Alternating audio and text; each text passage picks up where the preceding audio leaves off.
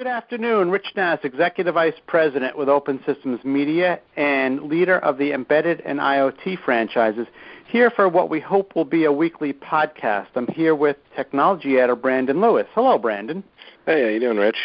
I'm doing great. So I'm just explaining that this will be the first of hopefully what is a weekly event where uh, either we chat with each other or we bring in a special guest or one of us just does a monologue and we, we and we talk about what we think is – the latest and greatest and the coolest or whatever happens to be on our mind. Does that work for you? Works for me, but one of us doing a monologue, does that mean you're planning on taking some time off here soon? Let's just move right along. okay. So, uh, what's definitely top of mind for me, and I'm sure it is for you as well, is CES, which we both came back from. Um, I won't even mention that I did 25,000 steps every day I was there because I don't want to sound like a complainer but um, let's talk about some of the cool things that we saw there, and and I'll start. Um, one of the things that I saw in multiple booths, actually leading up to the event, um, and then while I was there, was all the um, voice input stuff. Mm-hmm. It seems like Google is ready to roll with Alexa, and everybody's on the bandwagon trying to become part of the Alexa cloud. Did you see a lot of that technology as well? Yeah, I definitely did. Um, Alexa has kind of revolutionized the way that, or I'm sorry, the Echo has revolutionized the way that people think about interacting with devices and especially getting data into their clouds, um, getting closer to the consumer. Uh, one of the companies I saw that was uh, dealing a little bit with with some voice input stuff is Qorvo, and Qorvo, which was previously Green Peak, um, is really closely aligned with some of the set-top box and uh, cable companies, and it's going to be kind of interesting seeing how those guys approach moving into your home right next to you and using voice input to do the same. Now, those guys have a platform rather than a silicon solution, right? No, actually, Qorvo has a silicon solution. Some of the stuff that they're doing is multi-protocol wireless, which is another really interesting thing I saw at the show. Uh, taking a little step aside from the voice input stuff, um, 802.15.4 type standards and at least the bodies that uh, govern them. Let's talk about Thread. Let's talk about Zigbee.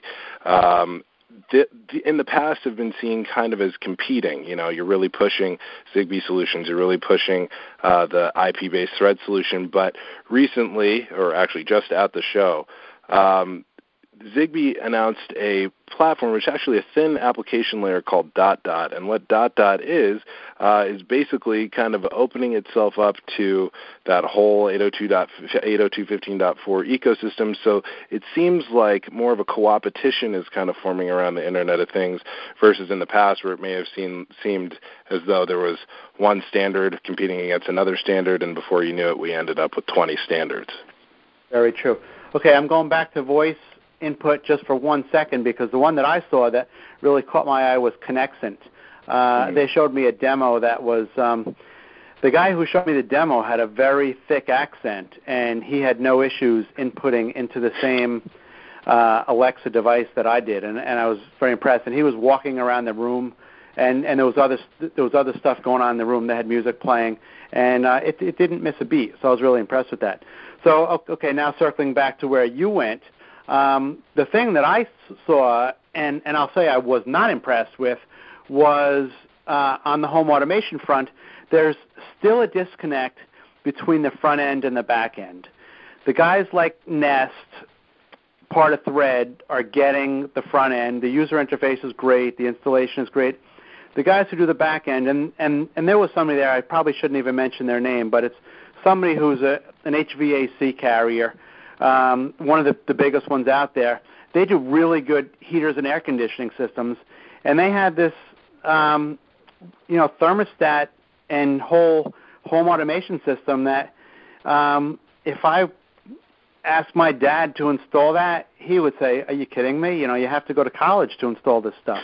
and and that's not what the industry needs right now. So it seems like the guys who make the equipment who are who are trying to migrate to the front end aren't getting it, and the guys who make the front end who want to connect to the back end aren't getting it, and maybe HVAC guys need to acquire one of those user interface guys before they actually make that connection. Do you agree? Uh, yeah, that's definitely one of the big things, and it kind of does dovetail into what I was talking about earlier with these various competing standards. Is that the problem was that everybody's trying to own everything, and I think a big realization in the IoT, or one that I saw coming along to the show, is the admittance that you can't do it all. Um, if you're an HVAC company and that's what you do, that's where your heritage is, you should really be focusing on that as opposed to as adding a you know touchscreen based UI, adding some other form of even Alexa type uh, voice input for whatever reason you might want to do that, and even on the back end, you know there are a lot of cloud platform companies out there right now, uh, some better than others, but at least enough to give you options uh, that can integrate with your system pull the data off it that you need, um, and you know really give you the capability to do some analytics on the back end without you having to become uh, you know a data center, having to install your own data center, having to basically build your own IT department just because you want to be an IoT company. Yeah, but if I sell air conditioners and I, I sell this big air conditioner unit to some building, and I have the potential to sell them 15 thermostats at a 50% profit margin, why wouldn't I want to do that?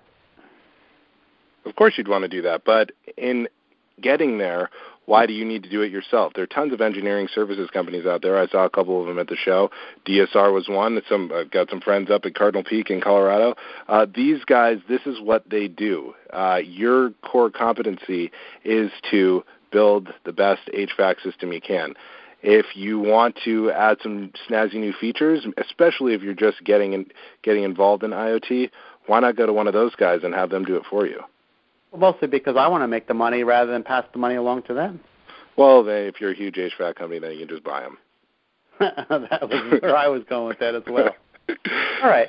I think that's enough for week number one. Uh, we don't want to make these too lengthy because we want people to uh, want more. So um, let's put a stop to today, and we'll rejoin next week on maybe the same subject, maybe a different subject.